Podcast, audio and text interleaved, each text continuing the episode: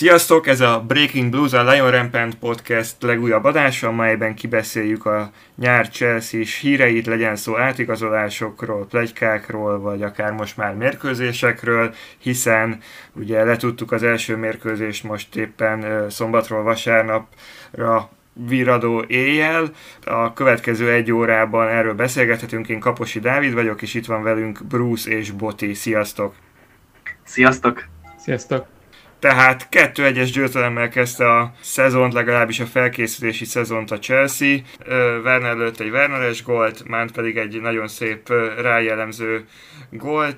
Az ellenfél gólját is Chelsea játékos szerezte, James egy buta hazaadás révén sikerült ezt elkövetni.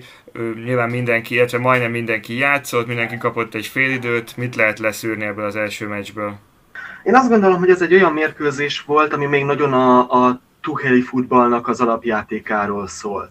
Tehát itt most még próbáltuk begyakoroltatni azokat az elemeket az új játékosokkal is, amik, amik Tuhel játékának a, az alappilléreit képezik. Gondolok itt arra, hogy ugye alapvetően 3-4-3-as formációban kezdtünk, hátul 3-2-es formában próbáltuk meg kihozni a labdát, és akkor ott az elején ugye a három védőnk az Szár, Szilva és Csaloba volt, aztán ugye előttük volt két középpályásunk, Geleger és ugye Barkley eleinte, és ezt megtartottuk a második félidőben is, csak ott már ugye Zsorzsinyóik bejöttek.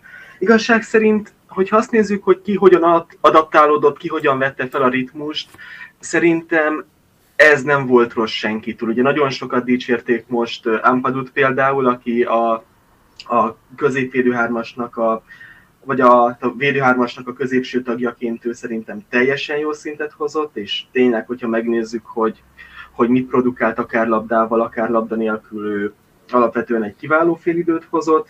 Geleger is szerintem teljesen rendben volt, ő volt az, aki többet lépett vissza a középpályásaink közül, és, és szerintem nem lógott ki egyáltalán, annak ellenére, hogy ugye most volt először úgymond éles bevetésen Tuhel alatt, és igazából ez a mérkőzés szerintem most még annyira új dolgokat nem mutatott nekünk. Tehát most lehetett arról olvasni, hogy Tuhel szeretne átállni uh, négyvédős formációra, szeretné valamennyire felperzsíteni a helyzetet a játékunk terén. Hát ebből most még sokat nem láttunk. Itt most még szerintem tényleg annyi volt a terve, vagy annyi lehetett, hogy megnézzük, hogy, hogy az alapjátékunkhoz hogyan, hogyan tudnak alkalmazkodni azok a játékosok, akikkel eddig még nem nagyon tudtunk együtt dolgozni. Hát sajnos ugye Broja és Colville hiányzott, illetve még az újak sem voltak itt, tehát az új igazolások Koulibaly és Sterling, de például itt volt egy Ampadu, például itt volt ugye Geleger, többek között például ugye visszatért most Chilwell, aki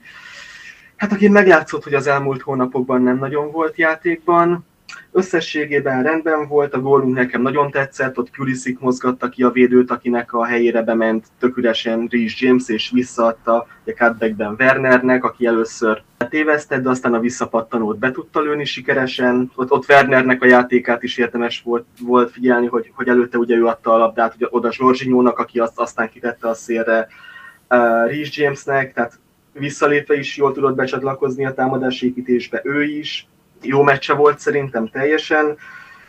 A kapott gólunk az kicsit komikus volt, tehát az, az azt ott Rhys James a nyomás alatt szerintem elnézte. Én ott nem tudnám annyira elővenni Bettinellit. Szerintem ő, ő lábbal megbízható volt ezen a mérkőzésen, aztán a végén ugye volt Mountnak egy, egy nagyszerű gólja, egy rendkívül szép távoli lövése, és akkor azzal megnyertük. Én azt gondolom, hogy ez egy első meccsnek teljesen rendben volt. Különösebb szarvas hibát a, a Rhys James-es passzon kívül nem nagyon láttunk, és tényleg akiknek meg bizonyítaniuk kell, azok pedig eddig a pontig szerintem megfelelő mentalitással állnak hozzá. Sértőnek találom, hogy kihagytad Bacsóait a visszatérők közül. Oh, valóban.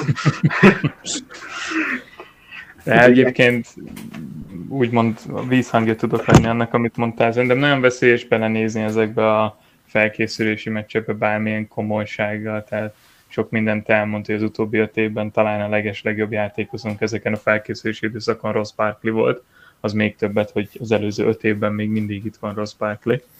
Um, de a teljes mértékben egyetértek azzal, amit mondtál. Szerintem jó volt látni újra a pályán a csapatot. Remek volt látni az olyanokat, mint Conor Gallagher mondjuk bemutatkozni.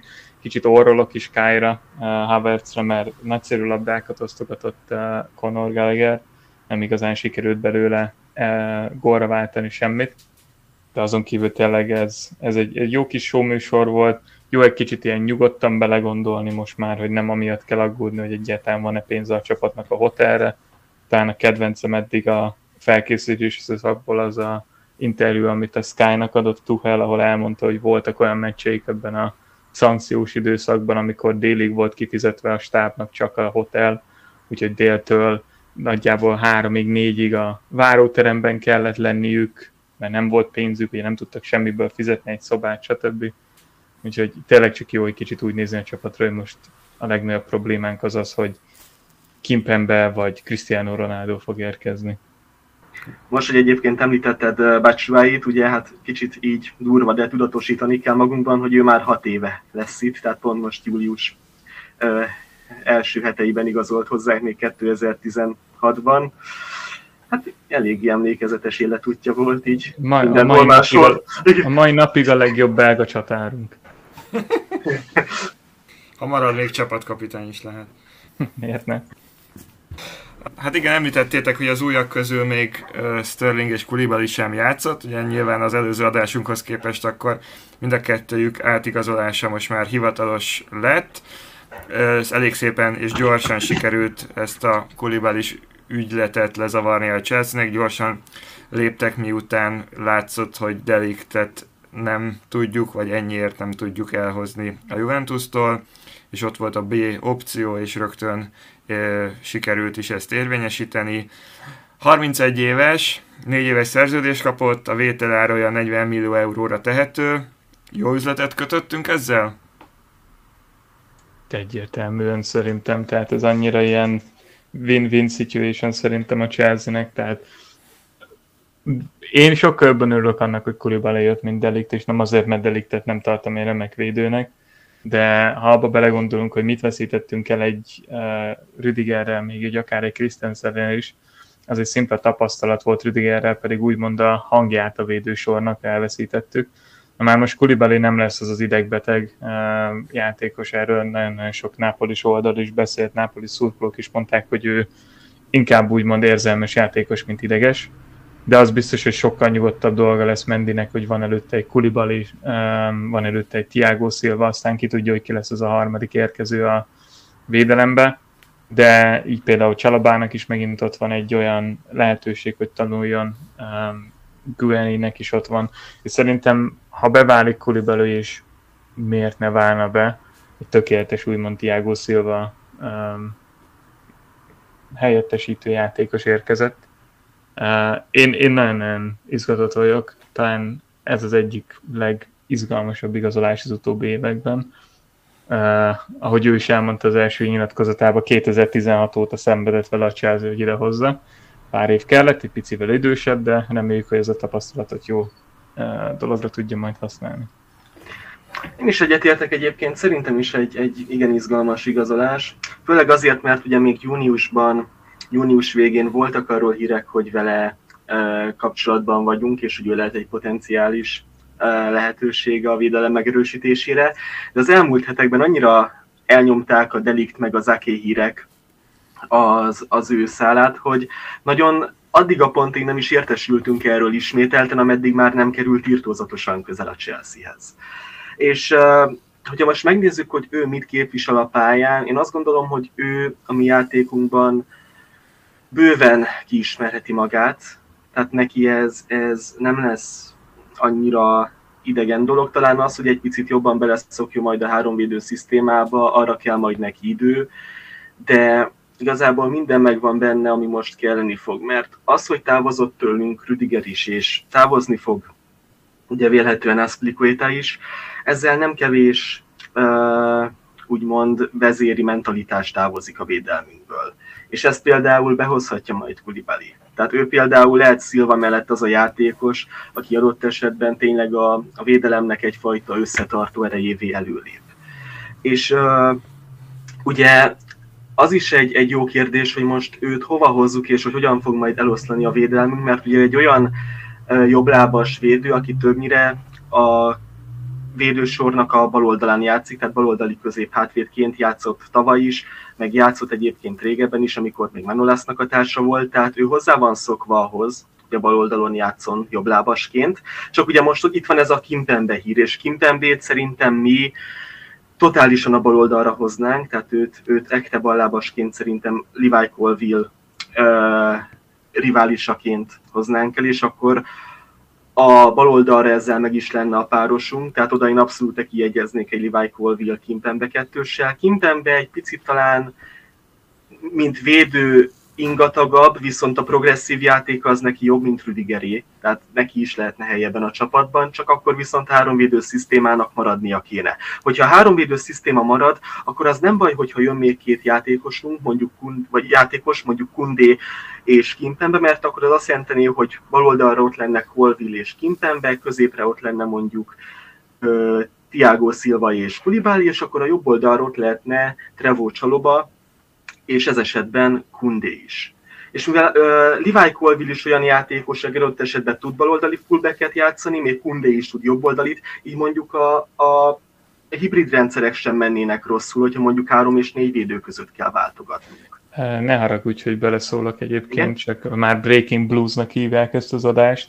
Ebből az pillanatban jött ki a, a hír a Fabriciótól, hogy Colville-nek a menedzsmentje jelezte, hogy elkezdtek keresgélni, és uh, akár egy extra védő is érkezik, akkor ő távozni fog. Szóval szerintem... Ez, ez jó, jó apropó majd egy másik témánkhoz, tehát teljesen Igen, csak azért mondom, hogy itt távozé helyettesítheti Colville, stb. Ez valószínűleg nem fog sajnos megtörténni. Akkor viszont lehet a bal oldalon ö, helye Kulibalinak.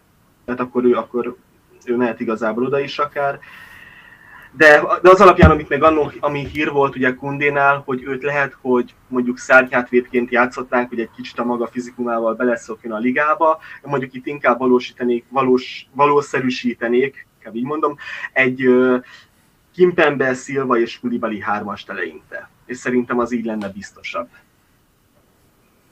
Szerintem. Hát izgalmas ez még, és nyilván a, a Kimpembével hogy annyit lehet tudni, hogy Tuhel győzködi, elvileg a, a francia szál is, tehát Kante, Kante győzködi, megvan az ára, a PSG nem zárkózik el, de azért marasztalják, de hogyha leteszi a Chelsea azt az összeget, amit kérnek, ez most úgy kb. ilyen 60 millió euró fölötti a hírek szerint, akkor hajlandóak, a Chelsea viszont valószínűleg ennyit nem adna érte, és hát Kundé meg a másik fele ennek, akivel szintén ugye már tavaly még Marina ö, megküzdött, a, ahogy Bruce te mondtad egyszer korábban szerintem a kriptonitjával, a Sevillás klubvezető, klubvezetéssel. Mm-hmm. Hát kérdés, hogy most mondjuk az új sportigazgatónk per tulajdonosunk nagyobb sikerrel jár-e, és, és hogy tényleg akkor, hogyha főleg még azt is figyelembe veszük, hogy Aspilicuétával és Alonsoval mi lesz, ugye mind a ketten inkább a távozást ö, részesítik előnyben, akkor viszont ennyi, ennyi játékos mindenképpen, ennyi új játékos még mindenképpen kellene. Hát én Kundével már nem számolnék. Tehát a, a Kunde esete az valószínűleg a Barcelonába fog kikötni, ez hogy mindenki más most idén nyáron. Igen, de ebbe közel 100%-ig biztos vagyok a, a Monkinak egy nagy, úgymond édességpontja a Barcelonával való tárgyalási, a Sevilla imád eladni a Barszának olcsó játékosokat. Meg se lepődnék, hogyha a Montiról kiderülne, hogy hatalmas Barcelona szurkoló. Már, már manapság más mindenkiről kiderül, hogy az. De, de én nagyon-nagyon-nagyon-nagyon-nagyon meglepődnék, hogyha Jules Condé nem lenne Barcelona játékos ennek a átigazási szezonnak a végére. Én szerintem az a Chelsea úgymond már lemaradt róla, és talán nem is probléma, mert úgy néz ki, hogy elég erősen a ügynöke szavára hallgat, szóval talán nem járunk ezzel rosszul. Kimpembénél is elég érdekes az, mert ugye nála még, még arról sem beszélhetünk, hogy a csapatával közelítenének az álláspontok, mert jelenleg, ahogy arra ki is tértünk eléggé távol vannak. Uh, illetve nála sem tudott az, hogy most ő mennyire szeretné elhagyni Párizs. Tehát állítólag ő nagyon, nagyon szereti ott a párizsi környezetet, és, és azt az életet, és nem biztos, hogy ő például a távozás mellett döntene, még akkor sem, hogyha mondjuk a, a Paris Saint-Germain rábolintana egy, egy jobb ajánlatra, mert állítólag a részükről ez nem teljesen kizárt, hogy eladják, de mondjuk őt nehezebb lesz meggyőzni, mint mondjuk Kakét, akivel ugye már megvoltak a letárgyalt feltételek, aztán végül a csapatával nem sikerült. Tehát ő, ő, ő is még elég távol van. Érdekes, hogy ebből mi lesz, biztos, hogy sokkal nehezebb lesz bármelyiküket megszerezni, mint Kulibalit. Igen, ugye Akéra akkor térjünk át. Múlt héten meg hát itt nem csak mi, hanem azért minden Chelsea fórumon azért volt egy kis uh, fintorgással fogadtuk szerintem ezt a hírt. Múlt héten mi kiveséztük alaposan, hogy miért lenne mégis jó. Uh, aztán szerintem mindenki már elkönyvelte, hogy jó, jó, akkor jön. Lenyeltük ezt, hogy hát akkor 40 ér veszük vissza, oké. Okay. Aztán gyakorlatilag egyik napról a másikra változott a helyzet, és derült ki az, hogy mégis marad a City-ben, tényleg annak ellenére, hogy a két, két klub tárgyalt, és úgy tűnt, hogy mondjuk Sterling után már ez könnyebben fog menni, és hogy valóban a Akéval is megvoltak a személyes szerződéséről szóló a részletekről az egyességek néhány millió hiányzott, vagy itt mondjuk tényleg azok a hírek nem voltak feltétlenül megbízhatóak, amik akár hozzánk, akár más szurkolókhoz eljutottak szerintetek? Mm. Itt mindössze csak hatalmas pacsi az arzenálnak. Tehát itt semmi máson nem múlt. Megérkezett az arzenál, Zincsenko, Zincsenko egy sokkal pótolható beleme a Citynek Guardiola szerint, mint Ake. Akéről nagyon magasan, tehát nagyon-nagyon sokszor nagyon jókat beszélt Guardiola, úgyhogy ő egy olyan igazolás volt a city ami abszolút Guardiola kérdése volt. Uh, megjött, rájött, hogy az Arsenal ugyanannyit ki tud fizetni, ha még nem is többet az Incsenkóért, és így szimplán azt mondta a City, hogy akkor inkább nekik próbálják eladni. Volt egy olyan hír, hogy ugye megemelték az árát, illetve az is az, amit mi a Magyar Chelsea klubra ki is írtunk, de ez valószínűleg csak akkor jött, hogy egy ilyen opció volt a Chelsea-nek, hogy figyelj, ennyit, ennyit kapunk most jelenleg, szeretnénk még extra ennyit kérni addonban, stb. stb. ekéért, az sokalta a Chelsea, és ott hagyta az üzletet, de itt, itt, itt nagyon nagyban köszönhetjük az Arzenálnak, hogy megérkeztek Zincsenkóért. Igen, itt ugye, ugye vannak olyan estek, amikor a tudósítás ilyen szempontból nehéz, mert itt a, azok a személyek, akik tényleg közel állnak a Chelseahez, és akiknek forrásaik vannak, mindig azt tudják lehozni, és azt a hírt tudják közölni, ami az adott esetben a legjobban tükrözi a fennálló helyzetet, a status quo-t. És ez azért problémás, mert itt nagyon sok tényezős ez a dolog, tehát nagyon sok személyen múlhat az, hogy most merre fog haladni ez az egész. És most ez igazából, hogy egy hír végül beteljesedik-e, és egy, egy nagyon sokszor lehozott játékos az végül is a Chelsea lesz, vagy, idő, vagy idővel valami megakad a dolog. Ez múlik ugye nyilván a csapatokon, a játékosok ügynökein, a játékosokon, egyéb igazolásokon, lehet egy harmadik csapat is, amelyik időközben bekavar, és, és tehát ennek így ilyen szempontból megvolt a maga igazságtartalma, tehát a Chelsea bőven szerette volna Akét, csak pont emiatt, mert nem tudtunk végül a City-vel megállapodni, illetve hát, hogy mondtad is Bruce, az Arsenal megérkezett, és az ő ajánlatuk is számított, így ilyen szempontból most Akét nem tudtuk megszerezni, ugye általában a City 50 körül szeretett volna, mi azt nem akartuk már megadni, de, de tehát pontosan ezért néz ilyen szempontból a tudósítás, én azt gondolom.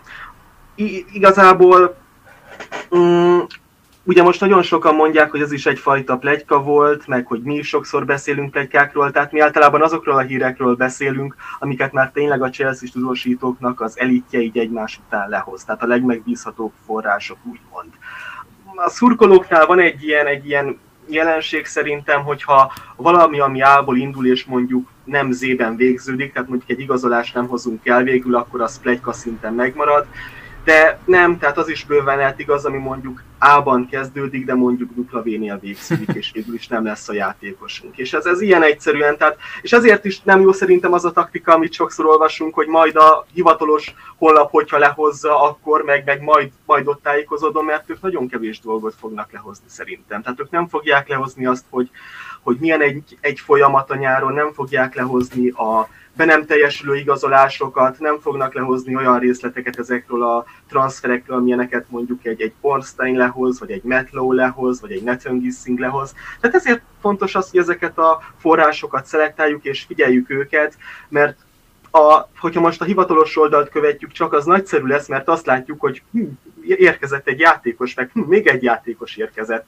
De közben nem nagyon tudjuk meg azt, hogy ők, ők milyen kontextusban érkeznek, kik helyett érkeznek, kik miatt váltunk rájuk, és ezért tényleg fontos, hogy ezeket a különböző elitebb forrásokat kiszelektáljuk a random ilyen, ilyen plegyka oldalak közül, tehát nem tudom, ilyen, ilyen Sunday Football blog news hírei közül mondjuk, vagy bármi hasonló közül. Nem, mert, mert, igen? Nem, hanem azok, akik a hivatalos oldalon keresik a híreket, lehet, hogy csak azoknak hisznek, azok lehet, hogy a Kulibalinek az érkezését átaludták. Tehát azt olyan korán jelentették be, hogy hogyha csak arra fókuszál az ember, hogy ki az érkező, akkor hogyha valaki mondjuk 8 óráig aludt szombaton, az azt se tudta, hogy nagyjából délig vagy délután egyik, hogy Kulibali megérkezett. Így van, abszolút. Nem, egyébként jó, jó, amit mondasz nekem. Van szerencsém dolgozni a felsoroltak közül nagyon-nagyon sok emberrel, és voltak nagyon-nagyon mély beszélgetéseim, de ezt a legjobban úgy lehet elképzelni, és azért is nehéz úgymond hinni a médiában ezeknek a dolgoknak, illetve kitalálni, hogy kiben bízom meg az ember, mert ezek a források nem klub közeli források. Tehát ezek nem úgy működnek, mint egy, egy amerikai fociban, vagy egy amerikai kosárlabdában, ahol valaki a klubon belül azon dolgozik, hogy ezeket a híreket úgymond kiadja ezeknek az újságoknak. Tehát tökéletes példa, mindig, mindig amikor itt a podcastben vagyok a kosárlabdával példálozok, ne arra gudjatok, majd elindíthatjuk az NBA Bruce podcastot is után. Um, ott van például az, hogy most is az egyik legnagyobb uh, point guardról trédelgetnek, meg arról beszélnek, hogy trédelnek, és a lényegében a fő úgymond Fabrizio Románója az NBA-nek, ő ott van a tárgyalásokon. Csak hogy tudjuk, hogy mit fog lehozni, hát ilyen fociban nincs. A fociban, mint a Nathan Gissing is például, ismerősei vannak, források vannak, mondjuk az ügyvédek, a, a, a legális emberek, olyan emberek, akik az agency-nél dolgoznak. És ezektől lehet információkat kiszűrni. Na de bár most hiába kapunk még információt arról, hogy Aki mindenről megegyezett, mert egy ügyvéd kapott egy papírt arról, hogy Akének meglettek a megegyezései, senki nem tudja, hogy oda bent, amikor leül Tuhel és Boeli, ott mi lesz uh, kibeszélve, vagy hogy mi lesz, amikor az irodát fejvi a Manchester City, hogy hello, kéne még plusz 5 millió. Azért lehet, az, ez, ez, ez most egy kicsit ilyen törött szívvel mondom, mert ugye nagyon sokat, amikor írtunk, most a, igyekszünk ugye napra készen tartani a követőinket a Facebook oldalon is, illetve a web oldalon is ezekkel a hírekkel kapcsolatban. Én nagyon-nagyon sok Chelsea fanatikus lett pessimista, amikor ugye nem, érkezettek, nem érkezett meg a Rafinha, nem érkezett meg a Delict, stb. is ugye, vagy az Ake, és akkor mindenki arról beszélt, hogy hát ők hát megegyezett a Chelsea és a Leeds, hát mi az Istenért nem érkezik Rafinha a csapathoz. Hát ez nem így működik. Tehát um, jó kiszűrni, hogy kik azok a hivatalos források, uh, nem szabad annyira naívnak lenni, hogy ezeknek a pletykáknak nem hallgatunk, de főleg mostanában már ennek a social médiának a korszakában nagyon-nagyon nehéz úgymond mélyen belelátni, mert vannak mondjuk például a spanyol journalok, akik ugye a Barszához mindenkit odaigazolnak, és hát hogyha ők kapnak egy jó pár klikket, akkor sajnos Olstein is át fogja venni ezt a hírt, mert neki is szüksége van rá, hát ebből él meg. Ezzel kapcsolatban egyébként talán az lehet érdekes, és lehet, hogy most csak több az ilyen a, mondjuk benfentes vagy benfenteskedő uh, újságíró, vagy többet találkozunk velük a, a Twitteren, meg mindenhol, mint mondjuk akár 5-8 éve, de hogy azért, hogyha így visszagondolunk, olyan sok játékosról nem derült ki ezelőtt, akiket akartunk, le akartunk volna igazolni, és nem sikerült. Tehát, hogy akkor ezek a plegykák még el se indultak, mert nyilván vannak ezek a, a, azok a plegykák, amik elkezdődnek, és tudod már az elején, hogy ez hülyeség, tehát felesleges vele foglalkozni. De hogy mondjuk, nem tudom, most ha így visszagondolok, szerintem Cavani lehet ilyen mondani, őt szerintem szívesen leigazoltuk volna, vagy ahogy már említettük, ugye Kulibalit minden évben előkerült ez, de hogy és most meg itt van ez a nyár, és ott van egy delikt, akinél lemaradtunk, nem biztos, hogy baj, tehát tényleg nem kell a Bayernnel belekezdeni egy ilyen licit háborúba. Rafinha, értem megint egy másik történet, a Barcelona volt a szíve csücske, oda akart menni, velünk is megegyeztek, akkor mondhatjuk Kundét, tehát hogy most itt van rögtön három olyan, Aki, négy olyan játékos, akit a Chelsea el akart hozni, és mégse tudott elhozni. Korábban szerintem nem volt egy nyáron négy ilyen, vagy legalábbis nem derült ki. Tehát most akkor a Chelsea kevésbé vonzó, vagy több az ilyen hír, a, a, vagy hírrecske, ami esetleg így félreviszi ezt az észlelést. E, túl sok, túl sok minden kiderül már sajnos, illetve túl sok ezeket, Twitteren ezeket ITK-nek hívják. Tehát ezek az újságírók, akik magukat újságírónak hívják, mert ismernek valakit, aki, aki ad nekik valamilyen forrást, hogy most jön egy hír, ők lehozzák, és hogyha egy bejön, onnantól kezdve mindenki ugye elkezdi őket követni. Ha megnézitek, kiket követ Fabrizio Romano, találtok millió olyan akuntot, aminek van vagy 50 követője, vagy, vagy 500 követője. Az azért van, mert ők egyszer beletaláltak valamiben mondjuk a, az Atalantával kapcsolatban, és onnantól kezdve ők mindent írnak, és ugye Fabrizio pedig rájuk, de Fabrizio Romano, ő is például egy olyan, aki nagyon szereti ezt a Cristiano Ronaldo fajta felfogást, amikor a labda megérkezik három centiméterre a kaput, és csak be kell lőni. Tehát azért azt látjuk, hogy Fabrizio Romano nem kezd el exkluzív híreket lehozni, ő azokat hozza meg, amiket már nagyon sok helyről uh, uh, megerősítettek. Ez régen nem volt. Volt ő, de akkor nem volt ennyi úgymond forrás mindenhol. Hát hány ember tudott például arról, amikor ugye Tuchel bevallotta, hogy mikor ő a PSG-nél volt, ők tárgyaltak konkrétan arról, hogy Luis Suarez-t elvigyék a PSG-hez, ugyanabban az évben, mint Engolo Kanté. Ha valaki erre ráguklizik, szerintem egy darab linket nem talál, mert ezt annyira titokban csináltak. Azért, mert akkoriban még nem voltak ezek az IT-kék, akik mindent kiadogattak az embereknek, stb. stb., hanem akkor még tartották magukat, csak aztán rájöttek, hogy ebből, nem, ebből meg lehet élni, hogyha ilyen exkluzív szorszok lesznek, meg hát jó is ez a Five Minutes of Fame, és, és, és, és rászálltak. És sajnos ezért van az, hogy most már lassan tényleg az is kiderül, hogy ki mit teszik reggelire a Chelsea keretéből. Tehát az, az számomra már teljesen rémisztő, hogy Kulibalin még át se esett az orvosin, de már mindenki tudta, hogy még orvoshoz megy, és várták ott.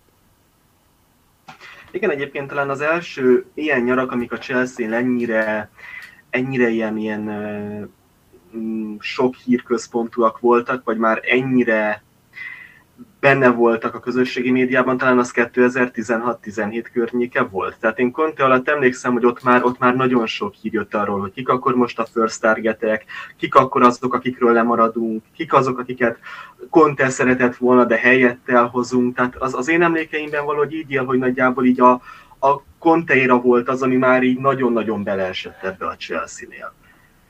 Valahogy így a személyes benyomásaim alapján. Tehát ott már tényleg erről részletesebben olvashattunk meg, meg ott már utólagosan is többen boncolgatták, tehát a Nizar Kinszelának volt egy olyan uh, írása, még amikor ő utólag írta ezt meg, tehát nem ott helyben, hogy most akkor a Chelsea az hogyan tárgyalt, akkor még ott Sabatinivel arról, hogy leigazoljuk Nainggolánt, aztán később amiatt, mert ott a Rómának ugye volt egy egy FFP tartozás, és alatták Pjanicsot, buktuk Nainggolánt, és aztán jött helyette Kanté. Tehát valahogy már az volt az, ami így nagyon benne volt ezekben a hírhalmazokban. Hú, micsoda, micsoda csapat lett volna egy Nainggolánnal Kanté helyett. Azért nem, ez... nem mindig volt rossz az, hogyha Konténak nem teljesítettük a kívánságát, tehát ez, ez néha azért jól jött, csak néha Pont meg... Konténak kezdődött a Kulibali ügy is jött helyette David Luiz. Igen. Szóval, és nézzük meg, most jött Kulibali, és ugyanúgy megyünk a PSG-be vásárolni.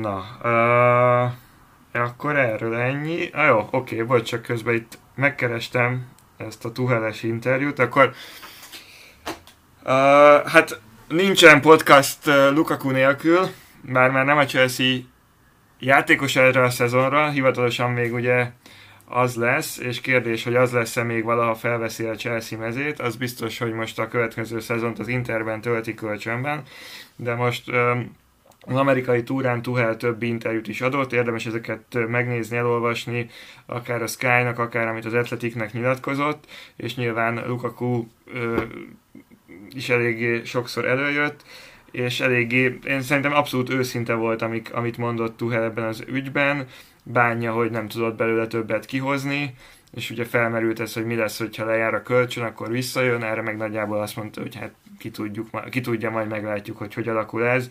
Szerintem tényleg egy kicsit a saját edzői mondjuk így kudarcaként is felfogta ezt a dolgot, hogy ő nem tudott Lukakuból egy év alatt többet kihozni, nem tudta őt jobban a, cse- a csapatjátékához alakítani, vagy a csapatjátékát fordítva, tehát hogy mm, mit gondoltok, nektek mi, mi jött le ezekből a nyilatkozatokból?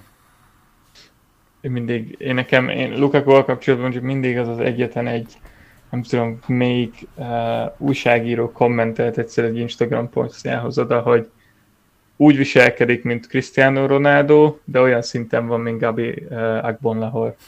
Uh, mert ugye Agbonlahor is remek gólokat lőtt a Premier League-be, csak hát nem igazán nem tudom. Um, Tuchel ért a jó nyilatkozatokhoz, tehát ő biztos el hogy fogalmunk sincs, mi volt a háttérben.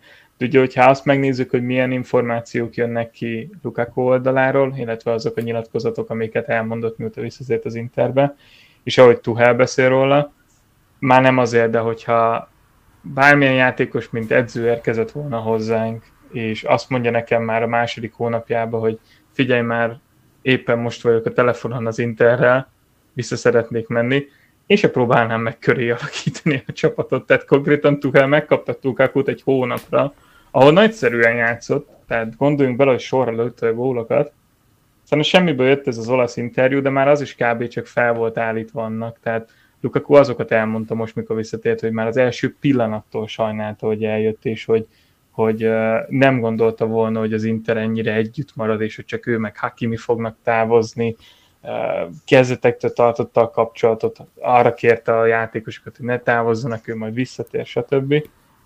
Nem tudom, hogy ezek után ő hogy várta azt, hogy Tuhel azt mondja, hogy figyelj, oké, okay, akkor átállunk arra, amit Conte játszott, hogy tudja 50 gólt lőni. Um, Tuhel pedig tényleg csak a jó, jó, jól tudja magát megfogalmazni ezzel kapcsolatban. Nagyon tetszik, hogy beszél róla, elmondta, hogy nem voltak olyan pillanatok, ahol beszélt volna Lukakuval, majd leült és azt mondta, hogy na hát, én ezt az emberhez még egyszer nem fogok nyúlni, tehát biztos nem fogom a kezdőcsapatba tenni. Um, szimplán csak érezte rajta, hogy fejben nincs ott, amit alá kell írnunk, nem volt, nagyon nem volt. Úgyhogy sok sikert kívánunk Lukakunak az Interben, erre a szezonra mindenképp, mert akkor megveszik, utána pedig felülöm azt csinálni, amit szeretne. Igen, ahogy mondtad, hogy Tuchel nagyon jól használja a médiát, ez, ez igen, ez, ez nagyon igaz. Tehát ő ugye a Dortmundban is hát voltak olyan estek, amikor ő tök mást mondott kifelé, mint amit a játékosokkal lekommunikált, és emiatt ugye volt, hogy hát konfliktusai is akadtak, tehát a játékosok nem mindig nézték azt jó szemmel, hogy ő néha azért eléggé manipuláló dolgokat tudott mondani, például ugye volt az a, a robbantásos, bombás eset, ugye, ami ott a a Dortmundnak a csapatbuszát érintette még 2017 áprilisában, és akkor ott is tök más mondott kifelé arról, hogy akarnak-e játszani, mint befelé. Tehát ott is ugye az UEFA-t hibáztatta kifelé, és ez általában több játékosnál nagyon rosszul vette ki magát. Tuchel ügyes, ügyes kommunikátor. Tehát nagyon választékosan tud fogalmazni, és nagyon tud szerepelni a kamerák előtt. Én most hajlamos vagyok arra, hogy higgyek neki, hogy ő nem akarta tényleg Lukakut kipaterolni, de többek között azért is, mert ugye Petröcsek adott egy interjút, hogy Lukaku jövőre uh, még szárnyalhat akár, tehát majd bebizonyítja jövőre, hogy milyen jó játékos, és én azt gondolom, hogy, hogy uh, ott ennek Tuchel nem ment volna ellen. Tehát szerintem ott ő követte volna Granoszkajáéknak és, és Petröcsekéknek a tervét, tervezetét, hogy akkor Lukakut ne tegyük ki ebből a csapatból de én azt gondolom, hogy ő valahol belül örült, ez már csak az én elméletem, amikor, amikor végül is Lukakut vissza tudtuk uh, vinni az Interbe, mert így végső soron nem, nem kellett neki már szezon, vagy nem kellett arra gondolnia, hogy majd szezon közben milyen konfliktusok lesznek, mert ő már ugye nem lesz. Tehát szerintem ő valahol, hogyha az öltözői dinamikát nézzük, akkor ő szerintem belül valamennyire örült annak, hogy Lukaku már nincs itt. Jól, jól kimondtad ezt a médiásat, hogy a Tuchel volt jelen annál a esetnél is, amikor Dembaba-nál rasszista megnyilvánulásokat tett a bíró, és Tuchel volt elméletileg az egyetlen uh, Dembaba szerint, aki szerette volna folytatni a meccset, azután ugye, hogy a PSG és illetve hú, hol is játszott Demba, Besiktas? Nem Besiktas. Igen, de, de Besiktas. Igen, a Besiktas csapat ugye levonult is kijelentették, ők nem hajlandók játszani. Emellett Tuchel ott a háttérben úgy volt, hogy eléggé nyomta a bírónak, hogy folytassák, meg hogy a PSG készen áll, úgyhogy ott a játékosok pedig eléggé ráuroltak, hogy azért na. E, biztos, tehát nem szent Tuchel, és ez majd átvihet minket a következő témára is, tehát nem szent az öreg. Én biztos vagyok benne, hogy nem sok játékos kedveli, tehát ő nem egy idézősen Mourinho típusú edző, akiért szerintem meghalnak a pályán, viszont azt ugye Chilwell is elmondta most egy eléggé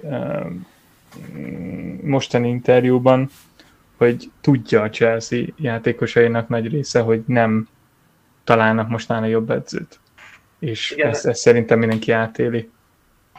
Abszolút, tehát szerintem uh, Tuchelnél, amikor, amikor ugye a Paris Saint-Germainnél hozzákerült Löv Zsolt, szerintem az volt egy ilyen fontos áthidalópont, mert, mert ugye ő volt az, aki ott annál a csapatnál, ezekkel a nagyon fiatal 20-as éveiket még alig hogy taposó játékosoknál megtalálta, vagy játékosokkal megtalálta a közös hangot. És a Chelsea-nél is azért érződik az, és ezt Löb Zsolt is így fogalmazta meg annó, hogy ugye Tuhel három lépés távolságot tart a játékosoktól, még ő egyet. És, és valahogy az, hogy Tuhel milyen szinten tud nehéz ember lenni, az szerintem például az ő jelenléte képes kompenzálni. De hogyha jó kérdés lenne, hogy mi lenne, hogyha ő elkerülne ettől a csapattól például, és Tuhelnek mondjuk többet kéne úgymond men menedzserkednie, mert, mert ő tényleg képes a játékosokat, és a, hát a vezetőséget is, egyébként a játékosokat is magára haragítani. Tehát ő nehéz ember szerint. Látod, hogy a felesége se bírta sokáig. Most kibékültek végül, vagy nem? ne se tudja, meg kell kérdezni ezeket az IT-kéket. Hát, ha tudják, hogy visszatére Tuchel felesége. A mexikai újságírók miért nem kérdezték meg a sajtótájékoztatón? Nem igen, ah, remek lett volna. Hát csak az az egyetlen egy kérdés hiányzott.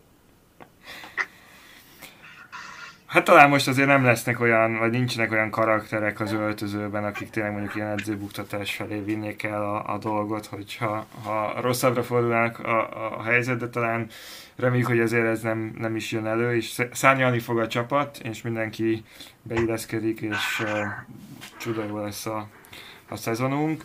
Uh, igen, említettétek, hogy a sajtót jól kezeli Tuhel, a fiatalokat viszont talán annyira nem. Ugye volt egy statisztika, ez Boti, te találtad, hogy tavaly a Premier League-ben 20, 20 éves fiatalabb játékost nem állított be, még csereként sem, még mondjuk akkor sem, mint az utolsó meccseken, amikor azért erre talán lett volna már tét nélkül esély ugye azért a kupákban játszogattak ö, többet, kevesebbet. Most ez a téma azért is jöhet elő jobban, mert ö, ott van egy csomó fiatal a, a, a amerikai túrán a csapattal, vannak köztük, akik ö, kölcsönből visszatértek, vannak, akik most próbálják mondjuk bebizonyítani, hogy helyük van akár csak a bővebb keretben, ugye ne, nevezhetjük még ebbe a körbe Ampaduti is, akiről már volt szó, Colville-t, uh, Broját, most ugye az, ez az utóbbi két játékos itt a uh, legutóbbi meccsen, vagy hát az első meccsen nem játszott, Bro, uh, Brojának valami kisebb sérülése uh, történt az edzésen, de nevez, beszélhetnénk uh, Vélről is, tehát uh, most akkor jól kezeli Tuhel a fiatalokat, vagy, vagy le kell mondanunk uh, arról, hogy még hogy lesz mondjuk akár egy-két éven belül még egy Mount James párosunk, akik így beverekedték magukat az első csapatba, és nem csak, hogy beverekedték, hanem a legjobb játékosoknak számítanak. Nehéz Felolvasnék egy nagyon rövid interjú részletet, amit uh, Tuhel, Tuhel Skyos interjújából fordítottál még te, Bruce, uh, csütörtökön a Facebook oldalunkra. Mindenképp emlékeznünk kell, hogy a megfelelő egyensúlyt hozzuk létre a keretben. Ami a Chelsea-t különlegessé teszi, azok az akadémiáról érkező játékosok, és erre nagy hangsúlyt fektetünk, hogy biztosan megkapják a lehetőséget.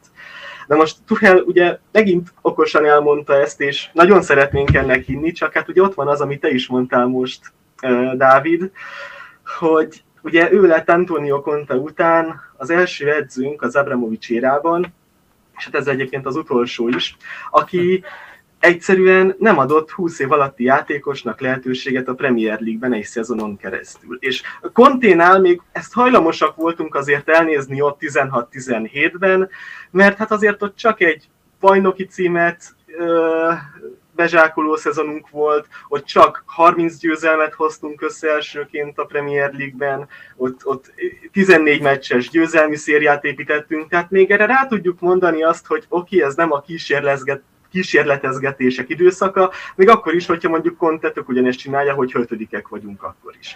De, de ott azért a tehát így jegyezzük még meg jó hiszeműen, meg tényleg a jogosság szellemében, hogy Antonio Conte ott majdnem adott pár percet egy, egy Tininek. Ugye ott úgy volt, hogy a, hát a Rhys James előtti időszakban még, még a nagy szélső hátvéd tehetségünk az Ola Aina volt, és ugye ő, ő október 8-án született még 96-ban. És október 15-én mutatkozhatott be a Leicester ellen. Tehát pont egy héttel lekéstük, hogy egy 19 éves játékost a Premier League-nek bemutassunk, tehát Conte technikailag még majdnem beleesik ebbe. Tuchelnél nagyon nehéz valahol azt látni, hogy, hogy a fiatalokat a helyén kezeli, mert, mert ő tényleg kicsit olyan, mintha nem, nem találná a hangot most az akadémiával. Vannak ezek a nyilatkozatok, meg vannak azok, amikor a tudom, Simon Johnson lehozza a Atletiken, hogy Tuchel mennyire tartja a kapcsolatot az akadémiai alkalmazottakkal, de ennek gyakorlatilag most még semmi látlete nincs így, így tényleg másfél év alatt. És ez, ez problémás szerintem. Nyilván van az a álláspont is, hogy most Tuchel volt az, aki kicsinálta, nem tudom, Greyhit, meg, meg Livramentót is, én azt gondolom, hogy az már nagyon túlzás, tehát én azt gondolom, hogy a 2021 nyarán távozó játékosoknál sokkal hangsúlyosabb volt a 2020-as nyár, és az ott érkező kezdőnyi játékos, mint sem az, hogy most ki volt a, a megbízott edzőnk egy fél évre, mert akárki lett volna, annál borítékolni lehetett volna, hogy ő nem fog a fiataloknak esélyt adni, miközben a Chelsea a 9. helyen van a Premier League-ben, és még valamit virítania kell. De, de az tény, hogy Tuchelnek még szerintem bőven kell bizonyítania azt, hogy az akadémiai játékosokkal képes megtalálni a hangsúlyt és felépíteni őket akár a Chelsea-be, mert, mert eddig nagyon nem ezt mutatja szerintem, és ez a Levi Colville sír is most egy kicsit letaglózó szerintem, már mint így sokkoló, mert igen. Nem, csak most Pulisziknek volt egy interjúja, ahol megkérdezték tőle, hogy Tuhel úgy nyilatkozik róla, hogy ő is mint egy fiatal tehetség. Tehát ezt, ezt, ez az, hogy az akadémiai játékosokat mi tartunk úgymond fiataloknak. Tuhel őket még talán tartalékoknak se nézi, mert ugye Tuhelnek a fiatalok az pont a Mason Mount, a Reece James, a Christian Pulisic. De szerintem a Tuhel az annyira ilyen ódivatú edző ezzel kapcsolatban, hogy tök mindegy, hogy mennyi tapasztalatod van. Tehát ő még képes volt Kylian Mbappé-t is arra hívni, hogy ő még fiatal, javulni fog, ezért kellett lecserélni, stb. stb., hogy behozzon. Nem is tudom, még mérkőzésem volt az, amikor láthatóan nem tudom hány kamera rajtuk volt, egyszerűen ordítottak egymással Mbappéval, mert lehozta Mbappét egy 2-1-es eh, hátrányban lévő helyzetben, és felhozott, nem tudom, talán egy csupomotingot, és azzal magyarázta, hogy mert kellett a tapasztalat előre. Tehát Tuchel teljesen azt figyeli szerintem, hogy ki hány éves, és ugye itt van a meglepetés, hogy például Ruben Loftus Csíkre pedig nem volt hajlandó azt mondani, hogy ő egy fiatal játékos, és ő még javulhat. Nem, ő már korban van, neki most már ott kell lennie, neki most már bizonyítania kell. Um, ugye azzal magyarázta most Tuchel, hogy a Klub Amerika ellen nem játszott, vagy nem kapott lehetőséget mondjuk egy Gilmore, vagy egy Harvey-vel, hogy egyszerűen nem fértek be egy olyan keretbe, ahol ott volt egy Bacsúai, vagy, vagy ott volt egy Alonso, vagy Kennedy. Stb. Vagy Kennedy, ugye, stb. stb. Egy nagyon-nagyon jó tweetet találtam ezzel kapcsolatban, ahol megkérdezték, ugye most hét játékos van, aki nem kapott lehetőséget ezen a meccsen. Harvey Vale, Billy Gilmore, Tino Anjorin, Louis Colville, Armando Broha, Sterling és Kulibali. De most ezt a, ő is Kovacic, bocsánat, 8. Ebből a 8 játékosból hányat fog betenni Tuhel a következő meccsre, és még azt az 5-6 játékos fogja kivenni. Mert most kit fog kivenni egy Harvey Wheeler cserélbe? Kit fog kivenni egy Billy Gilmore cserébe? Tehát én, én nem tudom, szerintem amíg Thomas Tuchel az edzőnk neve, én nem nagyon adnék arra túl sok lehetőséget, hogy nálunk az akadémián be fog valaki törni. Ne legyen igazam, mert ugye Csalobának is sikerülgetett, de szerintem Tuchelnél erre a Conor Gallagher fajta um, úgymond karrier útvonalra van szükség, ahol elmegy egy Premier League csapatba, és egy Premier League csapatban bizonyít, mert Gallagher is azt mondta, hogy nagyszerű, amit csinált, jól mozgott most is, de még meg kell tanulnia, hogy náluk hogyan kell ezt meg azt játszani. Ugye Gallagher leült vele, megmondta neki, hogy ő itt akar lenni, ez Gallagher felvállalta egy nyilatkozatban is, azt mondta, hogy bármit megtesz, hogy a csapattal maradjon. Colville-nál talán ez nincs meg, de ugye ez érthető. Ugye a, a Klub Amerika elleni meccs előtti sajtótájékoztatón ott Csalobával együtt tartotta Tuhál, és akkor őt kiemelte pozitív példaként, hogy hát tessék, itt volt, bizonyított, beraktuk, lehetett rá számítani, Oké, mondjuk az egy másik kérdés, hogy azért, hogyha az előző szezonnak, vagy mondjuk most ennek a következő szezonnak a legjobb Chelsea-ét írjuk fel, akkor valószínűleg egyikünknél sem lenne benne csalóba, de jó, oké, okay, ott van egy olyan játékos, lehet rá számítani, valaki sérült, pihentetni kell, a bármi, ez rendben van. Uh, és inkább azt akarta szerintem, meg utalt erre is, hogy, hogy azért, tehát nincsen semmi garantálva ezeknek a fiataloknak, meg kell érte dolgozni, és ne rinyáljanak. Nyilván nem ezekkel a szavakkal mondta, ezt csak én fordítom le így magamnak, vagy fordítottam le, hogy ne várják azt, hogy az ölükbe esik a lehetőség, hanem dolgozzanak meg érte. Nem tudom, hogy ezzel most csak én értettem ezt valamennyire félre, vagy akartam ezt beleérteni, vagy ezzel tényleg üzent mondjuk a Colville féléknek, nem is biztos, hogy Colville-nak, hanem a stábjának, a menedzsmentjének, mert azért ezt tudjuk sokszor, hogy a fiatal játékosoknak ez a slepje mennyire félre tudja őket vinni, de hogy oké, okay, ott van Geleger, bizonyított egy évet a, a, a, a Pelezben, meg fogja most kapni talán a lehetőséget, látni fogjuk mondjuk már azért ott a következő meccsek után, a felkészülési meccsek után, hogy hol lehet az ő helye, és a Colville esetében meg talán csak így reméljük, hogy itt van megint egy srác, láttuk, hogy tehetséges, hiányposzt, és csak szeretnénk azt, hogy ne költsünk el mondjuk 40-50 milliót, hanem akkor, ha itt van egy srác, akkor építsük be, de nem látjuk az edzéseken. Szóval nem tudom, nehéz ebben megtalálni, hogy mennyire higgyünk annak, hogy tényleg minden akadémista az a következő Mount, James, nem tudom, Terry, vagy, vagy azért lehetnek itt tudom, súly, más tényezők is, amik befolyásolják mindezt. Persze, de hogyha belegondolunk, tehát hányan játékos, aki elment és bizonyított? Tehát Lemti, Lintermento, Tomori, Giei, Abraham, Musiala, Musiala, stb. stb. stb ez az egyik oldal, amit nézhetnek ezek a fiatal játékosok, és azt mondják, hogy oké, okay, hogyha én most nem fogok itt kezdő lenni, mert hogyha belegondolok, jó, Rhys James és Mason Mount berobbant, úgymond, de nem tudtunk igazolni. Tehát azon a nyáron, mielőtt nekünk kijelentették, szinte biztos volt, hogy ez a Hakim Aouar Lyonból érkezik. Na már most, hogyha ő megérkezett volna 50 millióért, Mason Mount meg se szagolhatta volna a csapatot. Tehát, hogy ott mondjuk Szári marad, ez gondoljunk bele, az egyetlen ifista, akit úgymond Mounték előtt megtartottunk, az Hudson Odoi volt, de ő meg egyszerűen felrobbantotta a fizetési sapkáját a Chelsea-nek.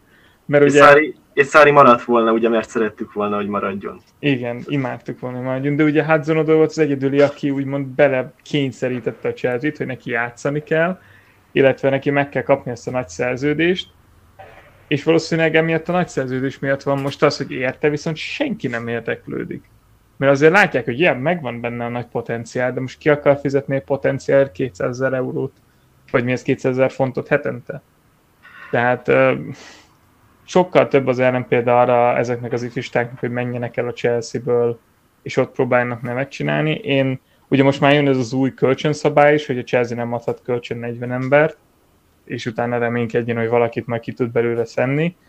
Szerintem most majd beindul ez a visszavásárlási buyback clause időszak, mint ugye Libramentóval vagy Abrahammel, ahol csak úgy lesz hajlandó valószínűleg a Chelsea elleni játékosokat, hogyha benne van ez a visszavásárlási lehetőség, és akkor úgymond van egy ilyen biztosítás bennük, hogyha az a játékos tényleg berobban, ami úgy néz ki, hogy Livramento berobban, uh, akkor vissza lehet hozni egy well, nem túlságosan haszonért, de remélhetőleg jó pénzért. Tehát elméletileg azért nem nézünk most mi szélsővédőket sem, mert a Chelsea teljesen úgy kalkulál, hogy Livramento, hogyha sérüléséből visszatér, és hasonlóan jó szezon fut, akkor őt vissza lehet hozni.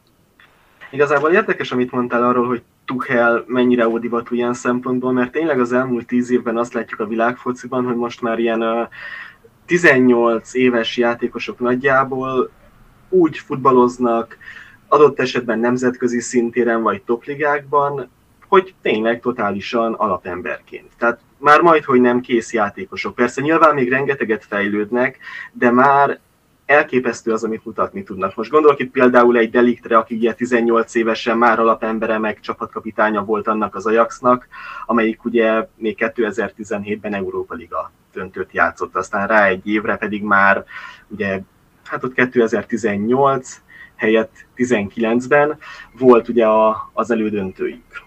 És, és ez a Chelsea-nél is így lenne, mert van egy olyan, szerintem van egy olyan elképzelése most Tuchelnek, hogy, hogy egy játékos előbb járjon ki mondjuk két kölcsönidőszakot, ahogy mondtátok is, és majd utána felmérhető, hogy mit tud. Csak az a baj, hogy ezeknél a játékosoknál annyira nehéz azt extrapolálni, hogy tényleg mikor ki lesz kész a chelsea mert annyira más a, a fejlődésmenetük, hogy mondjuk lehet, hogy egy, egy Trevo simán kellett a, a kölcsönidőszak és a kölcsönévei, mert, mert neki kellett ez a, ez a periódus, hogy, hogy annyit fejlődhessen, hogy annyit tapasztalhasson, hogy aztán egy Chelsea-ben bevethető legyen. És ugye nem Tuhel volt az, aki először őt például uh, jobboldali középhátvédként alkalmazta, hanem Christoph Pellissier még a Lorianban, és akkor ezt vettük át tőle, és akkor így lett nekünk Kundénak a pótléka. De most van olyan játékos, aki 18 évesen meg már totálisan kétszer, hogy a Premier League-ben alapemberként szerepeljen, és, és olyan szinten, ami a csapatából abszolút kiemelkedik. Tehát most említetted például Livramentót, ő is a sérüléséig nagyjából a szezonjátékosa volt a Southamptonban, a Lempti szintén, ugye őnek is volt egy időszak, amikor nagyon sérül, sérülékeny volt, meg sérülésekkel bajlódott, de ő is nagyjából berúgta az ajtót, és egy ilyen top prospect lett úgymond a posztján. Én attól tartok, hogy most Colville is ez lesz. Még Guéhi is hasonló, amúgy neki volt a, a Swansea-nál ugye egy kölcsönidőszaka, de ő már pontosan érezte magában, hogy ő totálisan kész a Premier League-re, neki, neki nem kell egyszerűen kölcsönidőszak máshol, más csapatokban, ő itt akar játszani. És tényleg az azon egyik legjobb hátvédje volt nagyjából, hogyha most a teljes Premier League közép hátvéd felhozatalt nézzük.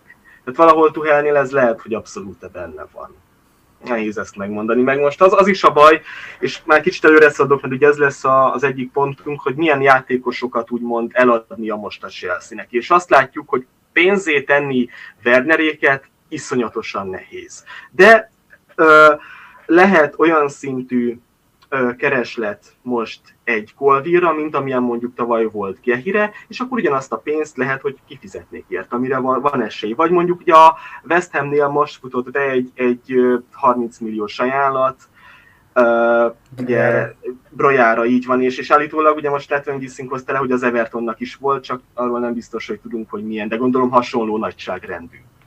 Tehát ezért, ezért nehéz az, mert most ezek a játékosok jelentik a piacot a Chelsea-nek valamilyen szinten, és nélkülük nem biztos, hogy lenne bevételünk, mert Lukaku kölcsön lesz, Zies valószínűleg kölcsön lesz, talán pontosan úgy, mint Lukaku, tehát nem lesz benne vételi opció, ezt most még nem tudjuk, mi szeretnénk, hogy legyen. Azt Filicuétáért vért izadunk, hogy a Barcelona valamit fizethessen, Uh, Alonzót lehet, hogy meg sem veszik, és maradni fog, és nincsen egyszerűen piaca ezeknek a játékosoknak. És ha úgy veszük, akkor most a Premier League Big Six-nek a piaca az a Premier League Big Six, és ezt is látjuk, hogy jön hozzánk Sterling, Zinchenko megy az Arzenálba, Gabriel Jesus megy az Arzenálba például, Ronaldo már majd, hogy nem ugye beajánlották a Chelsea-nek, más csapat meg annyira most még nem akarná őt elvinni, tehát így a Chelsea volt az egyetlen érdemi alternatíva.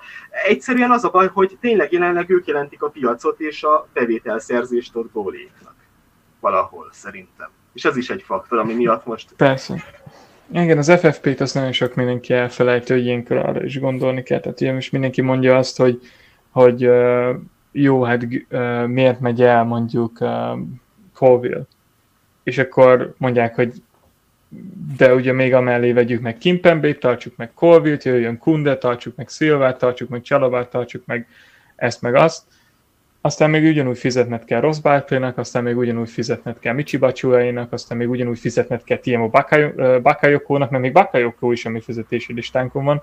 Muszonda most ment el a fizetési listánkról, um, Danny Dinkfloten most ment el a fizetési listánkról, rengeteg ilyen játékos van, aki egyszerűen rajta van ezen a listán, és hogy te is mondtad, nem lehet őket elárverezni, nem lehet őket eladni, és emiatt a Chelsea-nek valonnan pénzt kell csinálni, máskülönben az FFP, sajnos mi nem vagyunk a City, ránk sajnos figyelnek, probléma lehet az FFP-vel. És ugye itt kezdődik az, hogy akkor mit lehet csinálni, Tomoriért valaki ad 25 millió, zseniális, akkor menjen Tomori, Bele tudunk tenni egy 60 milliós visszavásárlás járat? Bele? Nem. Ha nem így jártunk, ha bele tudunk, nagyszerű. Um, fáj, fájó ez, tényleg nagyon fájó. Én mindig is örülni fogok, mikor ezek a játékosok berobbannak. Én azt kívánom, hogy robbanjanak be, um, de egyszerűen nem, nem, nem, nem, tényleg nem tudom elképzelni, hogy talán a Gelegeren kívül ebből a csapatból bárki más berobbanjon. Ez annak is az átka, egyszerűen piszkosú fiatal kis csapat, a Chelsea az alapja, ugye mondtuk Rich James, Chilvert, Mountot, uh, ide lehet sorolni Havertzet, Wernert, uh, most hát Sterling se olyan hű, de idős, tehát ebbe belegondolunk, még csak 27 éves. Um, talán a középpálya az ugye Zsorzsinyóval és Kantével az élen, de amiatt jöhet Geleger. Uh, meglátjuk. Igen, és hogyha belegondolunk, akkor mondjuk pont baloldali középhátvéd posztra, hát itt lesz nekünk az a Malang Szár, aki, aki hát szintén nem biztos, hogy el tud menni, vagy akár kölcsönbe le tudna lépni, mert ugye tavaly is szerettük volna leadni a Bundesligába, hogy ott volt a Frankfurt meg a Greiterfurt, akik érdeklődtek volna, és a gond az az volt, hogy a fizetését azt nem tudták egyszerűen átvállalni, még csak olyan mértékekben sem, hogy az egyszerűen jó legyen a, a Chelsea-nek, vagy megérje.